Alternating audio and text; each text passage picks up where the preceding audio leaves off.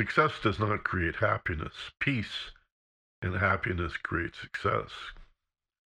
There is no way to happiness or love. Love and happiness, peace of mind is the way. Beyond politics and above religion, a moral authority exists known globally as the ageless wisdom. It's the study of consciousness, the mystery of awareness, which cannot be measured yet will not be denied. This podcast from Michael Benner's Wisdom of the Soul class features weekly lessons in metaphysics, mysticism, and esoteric philosophy. Those who attend live and free of charge on Zoom may also participate in group meditation and Q&A. Register for our newsletter at michaelbenner.com. Welcome to the Ageless Wisdom Mystery School with Michael Benner. Hey, good morning, everybody, and welcome to the Wisdom of the Soul class presented by the Ageless Wisdom Mystery School. I'm Michael Benner. Happy as always to be here. I do this every week, mostly because I love it, not because I have to. And it's all free for you and your friends. And if you're unable to be with us live any given Sunday morning at 11 California time, uh, this whole video is posted on YouTube as the Ageless Wisdom Mystery School. And we also have a podcast by the same name available wherever you get your podcasts. Uh, recently, I've received some donations, and though this is free, we do have internet costs. So I just want to acknowledge how much I appreciate that and the fact that some of you feel like uh, kicking a few bucks every once in a while. That really means a lot to me. And there's a little note about it at the bottom of the newsletter each week. Today, we're going to talk about consciousness. Uh, the word conscious consciousness is complex. It has many, many meanings beyond, I guess, the first and most obvious. Are you conscious or unconscious? Are you awake, alert, responsive to your environment, or are you unconscious and uh, not responding or responding in very minimal ways to your environment? I feel like uh, it's important to remember that even when we're unconscious, as in sleep, that if the alarm clock goes off or, uh, you know, a fire engine goes by your house, you probably wake up. So some part of you obviously remains conscious. And that leads to the whole idea of consciousness, which is always present and many would say from birth to death, there is always a level of consciousness, whether we're conscious or unconscious. But I would argue that in the great mystical and metaphysical traditions, there is no birth or death, that consciousness is infinite and eternal. And primarily, what I want to talk about is the unconscious, or commonly called the subconscious, and its relationship to the conscious mind. But time permitting, uh, we'll go to this idea of consciousness with a capital C or awareness with a capital A, the root of being, the uh, closest we can come to a true identity of who and what we are as energy beings or spiritual beings, beings of light and love interesting. Eastern religions talk about consciousness all the time. In the Western religions, the Abrahamic religions, it's referred to as love. And uh, it's confusing because most of us think of love as an emotion. But uh, undifferentiated consciousness versus differentiated or individual consciousness is something that again, time permitting, we'll get to near the end of the class today. Primarily, I want to talk about what does it mean to consciously access the unconscious or subconscious mind, and what is the preconscious? There is something uh, known as preconsciousness. And this is not complicated. It's pretty straightforward and simple, but it's valuable. It really helps a lot when you want to learn and understand and remember how to be more conscious of that which is usually left to the unconscious or subconscious is a very valuable skill. So that's my story. I'm sticking to it. That's what we'll talk about today. Let's begin, as we always do, with uh, an opening meditation. Oh, and I also want to make a brief announcement, a little bit of sadness, but a bit of a tribute. I uh, I feel compelled to say something about the passing last week of a friend of mine and someone who I'm sure many of you know, and that's Roy of Hollywood on KPFK, Roy Tuckman.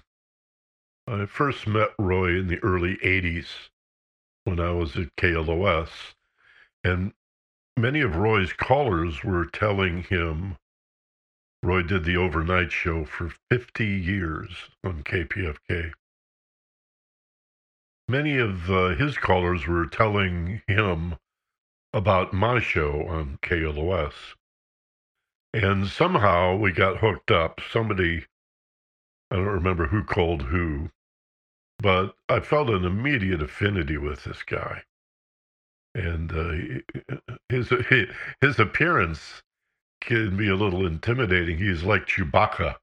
He was like six one or six two, broad shouldered, huge fuzzy beard, uh, looked like a biker and somebody you wouldn't want to mess with. But in fact, he was just a very gentle being and uh, a compassionate and kind hearted social activist, more devoted to radio and bringing progressive news and information and entertainment more devoted to that than anybody I've ever met in my life. He's sacrificed. I mean, you don't get paid much at KPFK. Most people don't get paid at all. I never took a nickel.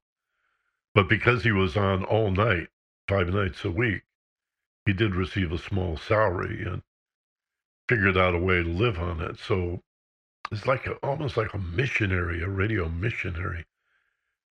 And um, maybe best known for running the Alan Watts tapes every Thursday night was Consciousness Night.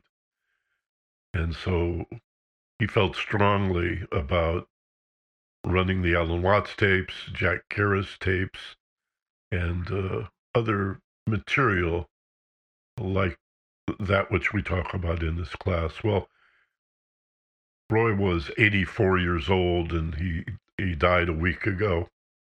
And I talked to uh, his widow yesterday. I just learned about it. And uh, we're going to try and hook up again. She's going to call Doreen when the dust settles. But just by way of tribute, first of all, I'm sure many of you know Roy of Hollywood, and I, I think you should know that he's passed. And um, if you go to YouTube and search for Roy Tuckman, Elliot Mintz, those two names, Elliot Mintz was another radio guy that I've worked with at KPFK and ABC Radio. Actually, Elliot did the KLOS talk show in the 70s, which is how he met uh, John Lennon. He was very close to John and Yoko. But that's another story.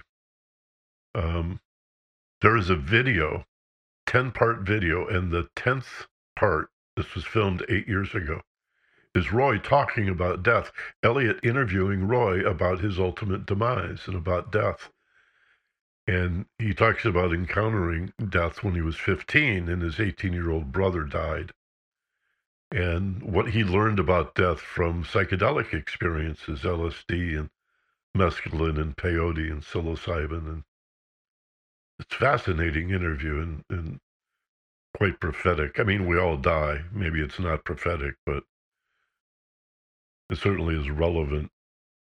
So I miss him already. He was just just a heroic guy and so inspiring and I've always had so much admiration for him that I wanted to share that in class today. Because, again, I'm sure many of you know who Roy is and have listened to the Alan Watts tapes and, and the other programming that he would do. So, with that, let's uh, do our opening meditation. Get comfortable in your chairs or your sofa or bed or meditation pillow and uh, assume the position. Relaxed, sitting upright, nicely balanced and centered. Back in the room, feeling better than before, and take a big breath. Feel the letting go as you relax. Move around a little bit, maybe stretch. Stomp your feet gently. Get back in your body. Feeling better than before. Welcome back. Thank you for that. Alrighty. So let's talk about. Well, I think a place to begin is this word subconscious, because we hear about the subconscious mind all the time. And it's not a clinical term. There's really no such thing as the subconscious. It, it really came out of the New Thought movement of the early 19th century. The idea of a subconscious mind, sub meaning underneath or submerged. It's basically an, uh, a synonym for the unconscious. So there's no distinction really between the unconscious and the subconscious. It's just that if you talk to a psychologist or psychiatrist or most social workers who are trained in interpersonal counseling and they're more likely to talk about the unconscious. And if they use the word subconscious, it's just a figure of speech. We're talking about the unconscious. But then there's the conscious mind. Now, this is where our discussion this morning needs to begin with the understanding that the conscious and the unconscious are not two minds. There's only one mind. If we talk about the one mind in absolute terms, that's the universe, that's the Godhead, that's the first cause, the prime mover, uh, the absolute, the source of all. That would be the one mind. Sometimes referred to as the one life or the one heart. But consciousness, the mind, becomes differentiated and individuated into individuals. And so each of us shares an aspect or a segment of the one cosmic mind. And so we have one persona mind, jiva nature, ego nature. There's one unconscious mind, the tip of which, 10% of which, roughly speaking, because we're not sure what 100% is, is conscious. It's very much like an iceberg. That's the allegory that's used all the time. Icebergs may look enormous as you approach them, but it's only 10% of the story. Uh, the other 90% of the iceberg is submerged and invisible. And so it is with the mind. We have, as individuals, a single unified mind that is mostly unconscious. And then a little bit of it in the morning when you wake up becomes conscious. And then as we go to sleep, becomes unconscious. But even then, as I suggested at the top of the class today, it's not a complete unconsciousness, like a deep coma, for example because if somebody uh, rang a bell or shot a gun, there was a loud noise, a person would wake up from their unconsciousness. not true in a coma, for example, but in natural sleep. And there are stages of sleep. How deep? There's deep non dream sleep. A year ago, we did a class on brainwaves, the delta brainwaves, zero to four cycles, deep non dream sleep. And then theta is a REM state where we experience hypnagogic imagery, but we're usually unconscious. That's four to seven cycles. We can go there with consciousness, which is part of the whole point of today's class is how do we get greater conscious access to the unconscious mind. So theta is a state where we dream at night and maybe you have a lucid dream and you're aware of the dream while you're having it, but most likely, it's only when you wake up that you remember a dream or dreams. That happens in theta. Above that is alpha. And alpha is like uh, 8 to 12 cycles. And this is mild relaxation, a gentle focus. We can think of it as concentration, but so many people that be- believe concentration is an effort that they may not know true concentration. If you look at children playing on the floor with their dolls or their trucks or their blocks or their board games, the whole rest of the world falls away. They're so focused in on what they're doing. Or a child outside on the sidewalk, fixated on the ants and the roly polies and sitting there for hours, just so focused, and the rest of the world just falls away. That's alpha. It's a gentle state of natural focus and concentration, but you're awake and alert and aware. And then there's beta, which is anything above 12, all the way up to the high 30s, 40 cycles per second. And this is the uh, state of external stimulation, wide awake, alert, focused out through your physical senses. And the more stimulated that we are, uh, the more scattered our attention. And uh, also, the greater the tendency to think in binary terms and false dichotomies.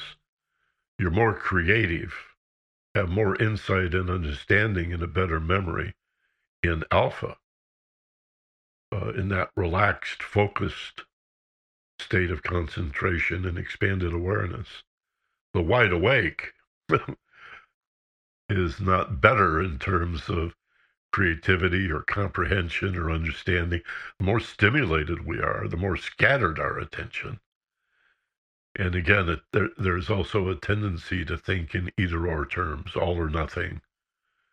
Uh, you see this a lot in uh, the way news is approached. Anytime people get scared, they're going to go to either or. So if your goal is to use fear to control and manipulate people, you're going to do that with the either or, all or nothing arguments. Like the right could not possibly say anything positive about Joe Biden, right? It's just that we lose that whole middle ground. We've talked a lot about that in the past.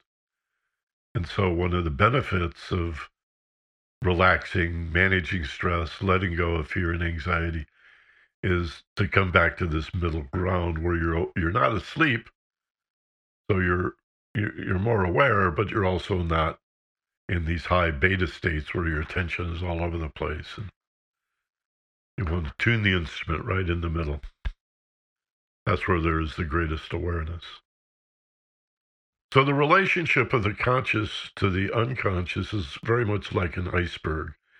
And what I want you to understand, if nothing else, is that there's a kind of a valve between the two. Now, I'm not talking about left brain, right brain.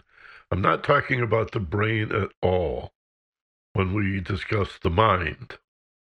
The mind is not a physical organ. The mind is mental, emotional, and physical, and spiritual for that matter. The mind is everything. It's not just in your head.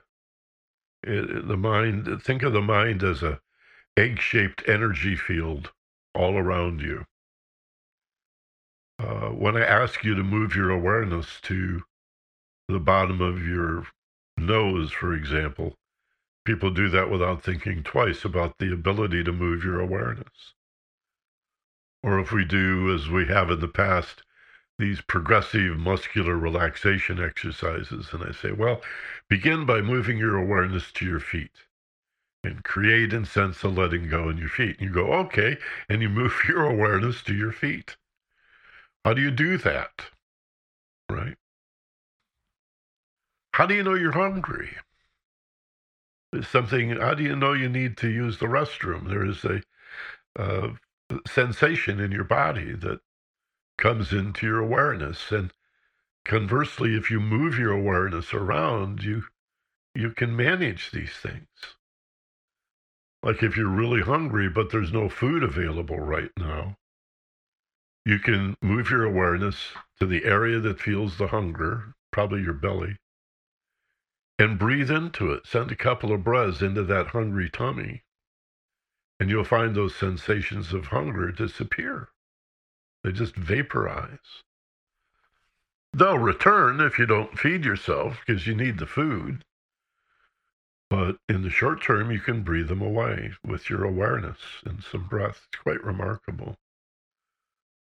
In my book, Fearless Intelligence, I talk about the selective nature of awareness.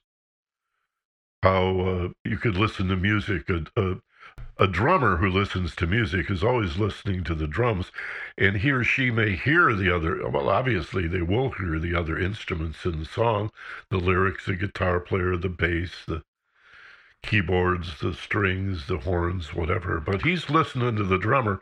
She's listening to the drummer. And uh, the bass player would tend to want to listen to the bass line. Uh, you don't want to go to movies with people in the film industry because they have a hard time enjoying the movie. Uh, the the sound designer is listening critically to the to the music and the foley and the sound effects and the lighting guy is irritated by the bad lighting here and the shadows over there. They're no fun to go to the movie to go to the movies with because they have such focused awareness on their areas of interest. You can go into a room where there is a dozen conversations happening among 80 or 100 people, and without moving, you can shift your attention from one conversation to another not to the exclusion of all the other sounds and noises. You can hear the din, everybody in the room speaking, but you also have the ability, without moving a muscle, to focus your attention on this conversation. Perhaps aided by your eyes, you allow your eyes to help you. And then you look over here and see another group. You can tune your concentration, your awareness your selective awareness to that conversation, pretty much to the exclusion of the others. Isn't this fascinating that we're able to do this? I, I, I think it's just mind blowing ability again, but we don't notice what we notice. We don't notice that we notice. We're just not that aware. Nobody's taught us awareness. School boards and teachers beat their heads against the wall trying to get kids to concentrate, try harder, concentrate. the worst thing you can do. Take a breath, relax, be fascinated. Expand your awareness, develop your awareness. Then you have a better understanding of concentration. So let's go back to this idea that even though mind is a concept having nothing to do with the brain or any physical organ. It's just an abstract concept. Imagine that there is a valve, like a faucet, between the conscious and the unconscious. And the more stimulated, the higher your brain waves, the more stimulated you are by externals or internal stress and anxiety, the tighter and more constricted this valve is. which means communication between the conscious and the unconscious is restricted. When you relax deliberately and purposefully, that valve dilates, it opens. And communication between the conscious and the unconscious improves. There's less resistance. In other words, relaxation, slow, deep breathing, meditation, contemplation, using stress management to expand awareness opens this filter, this valve, and the conscious mind now has greater access to the unconscious. And yet it's a two way street. So let's talk about the benefits of this. Let's start with memory. We all know the tip of the tongue phenomena, where you attempt to recall something, and again, you have this internal sensation that we call tip of the tongue. Oh, it's right here. Uh, hold on. It's so close I can taste it. Give me a second. It's, uh, um, uh, and the harder you try, the less likely you are to remember it. You see why? Because the effort of trying to do something shuts down the valve. So you can feel it running away. It was so close, and now the harder you try to recall it, the more it eludes you. Damn. so, how do you handle a situation like that? You make the effort, you reach for it, see if you can bring it in, but it's more a letting go than a reaching. Okay, you form the intention, but let go, let it drop in. And if it doesn't, if it eludes you, don't chase it. Don't go after it. Don't make an effort to remember. Instead, say to yourself, or if you're in conversation with another, I'll remember in a minute. And then continue your conversation. Just let it go. I'll think of it in a minute. And let it go. And you know what'll happen. You know what'll happen, right? it, it doesn't even take a minute. Usually 20 to 30 seconds later, it just explodes into your awareness. Maybe explode is overstated. It pops into your awareness. It comes to your attention. It bubbles up out of the unconscious mind because you let go. And so the valve dilates and there's less resistance, and the memory stored in the unconscious now becomes consciously available to you. So, insight and understanding is the same thing. If you're trying to figure out a problem, how to understand uh, any any problem in your life, the harder you try to understand it, the less likely you are to understand it. But if you let go, if you're working on the computer and you're frustrated and can't figure something out, the best thing to do is stand up and walk away from the computer. Go get a glass of water, go for a walk or something, stretch. Come back to the computer 10 minutes later, 30 minutes later, maybe the next day. And you look at your problem and suddenly it's, oh my God, well, it was right here in front. That's easy. It was right here in front of me. Why didn't I see that? Better question is why does it take us so long to figure out that the harder we try, the worse we do? It's like that Chinese finger lock, you know, that woven straw finger lock. You put your fingers in, and then you go to pull them out. And the harder you pull, the more tightly you're locked. That's the way the mind works. The harder you try, the worse you do. Writer's block, performance anxieties, all kinds of examples of this. The idea is to bring grace and elegance and ease and peace to the situation. And then you open that valve there's a technical term for it. I think it's called reticular activating formation. But it's more of a neurological term than a mind term. And I don't really understand it, so maybe I shouldn't even mention it. But scientists are aware of this. It's not just hippies and hypnotists and meditators that understand this. It's pretty well studied phenomena. So any learning, any understanding, any desire for insight and, and enhanced comprehension is going to improve with relaxation because we're integrating the conscious and the unconscious. With that valve open, when we relax, more information comes from the unconscious into the conscious mind. We get greater conscious awareness of the unconscious. What else is in the unconscious beside memory, learning, understanding? Well, the whole body's immune system is regulated by the unconscious mind. Again, if empiricists might say, no, no, Michael, it's not the mind, it's the brain that does that. All right, well,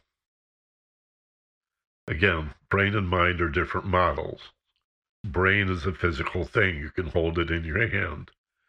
Uh, the mind is an abstract concept or an energy that comes through the brain. And by the brain, it also comes through the heart and every cell and corpuscle in your body, for that matter. Because again, our individuated mind, conscious and subconscious or unconscious, is a differentiated segment of the universal cosmic one mind. More on that in a minute. Now, when I say this is a two way street between the conscious and unconscious, not only do we get greater conscious access to the unconscious and the flow of information from the unconscious, into the oh i didn't make my point about the physical. That's why you could manage blood pressure. Not to an extraordinary degree but certainly have a temporary influence on things like blood pressure or pulse. Or i talked about breathing away your hunger pains. Uh, there, there are a number of ways that we could influence the body's immune system with deep relaxation. Indeed Guided imagery or visualization has been known to boost the body's immune system and enhance various therapies, such that uh, so called spontaneous remission of cancer uh, has been observed even in the absence of a treatment with nothing more than guided imagery or visualization. But the problem is that it's so variable and such a function of each individual case that it's really hard to generalize. So one person gets a miracle healing, their cancer disappears, they're cancer free, no trace of it at all, and uh, nine other people get no result at all. And so it's hard to uh, it's hard to generalize.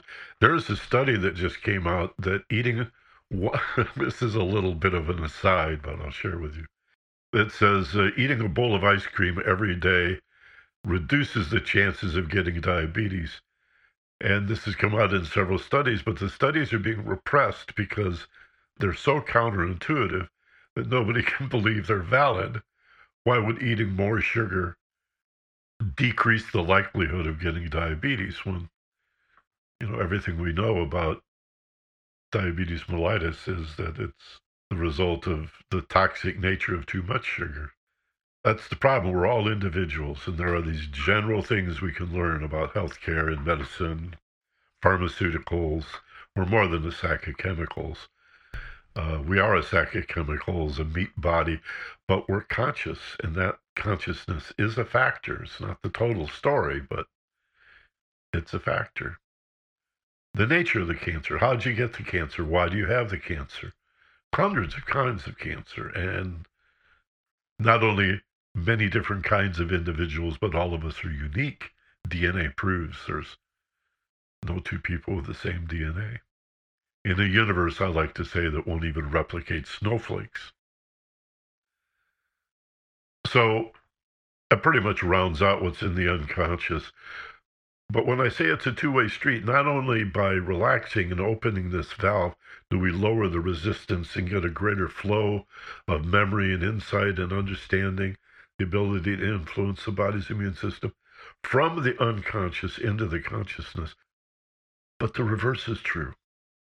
The ability of the conscious mind to plant sets of instructions, affirmations, suggestions, even commands, if you will, as seeds into the fertile unconscious mind is also greatly enhanced. So let's just take an aspect of learning. I, I want to learn a new language and I have to study all these vocabulary words. And I find that it takes me, oh, 10 repetitions of a word to actually learn it on average. I have to spell it, I have to conjugate it, I have to uh, know the definition, I have to use it in a sentence and know its meaning. And then after uh, 10 repetitions or so, I learn the word and I can use it easily. Um, becomes second nature. Well, if you did all of that in states of deep relaxation and combined it with visualization, for example, I dare say you could learn that word in two or three reps instead of 10 or 12 reps. You learn faster. Your understanding is more complete. This is this is the heart and soul of accelerated learning. Is learning uh, learning in a deeply relaxed state where there's less resistance. You're more open to change, more open to developing yourself, growing yourself. I mean, even the brain. This was this was determined in a series of studies that culminated in a report in 2005 that the we can literally grow the size, mass, and weight of the brain at any age. Even a middle aged adult can grow gray and white matter with mindfulness meditation. And the amygdala, the fight or flight center, will actually atrophy and reduce in size as we practice feeling safe. No surprise then that there are studies that show in reactionary people, people with, uh, what shall I say, a hair trigger that get easily frightened, an exaggerated amygdala, bigger. But it's it can be grown. If you're a fearful person it will atrophy and shrink in response to meditation.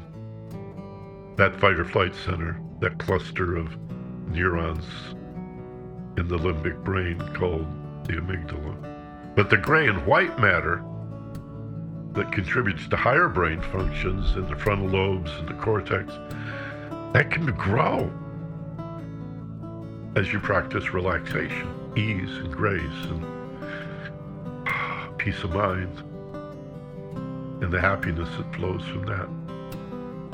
Success does not create happiness. Peace and happiness create success.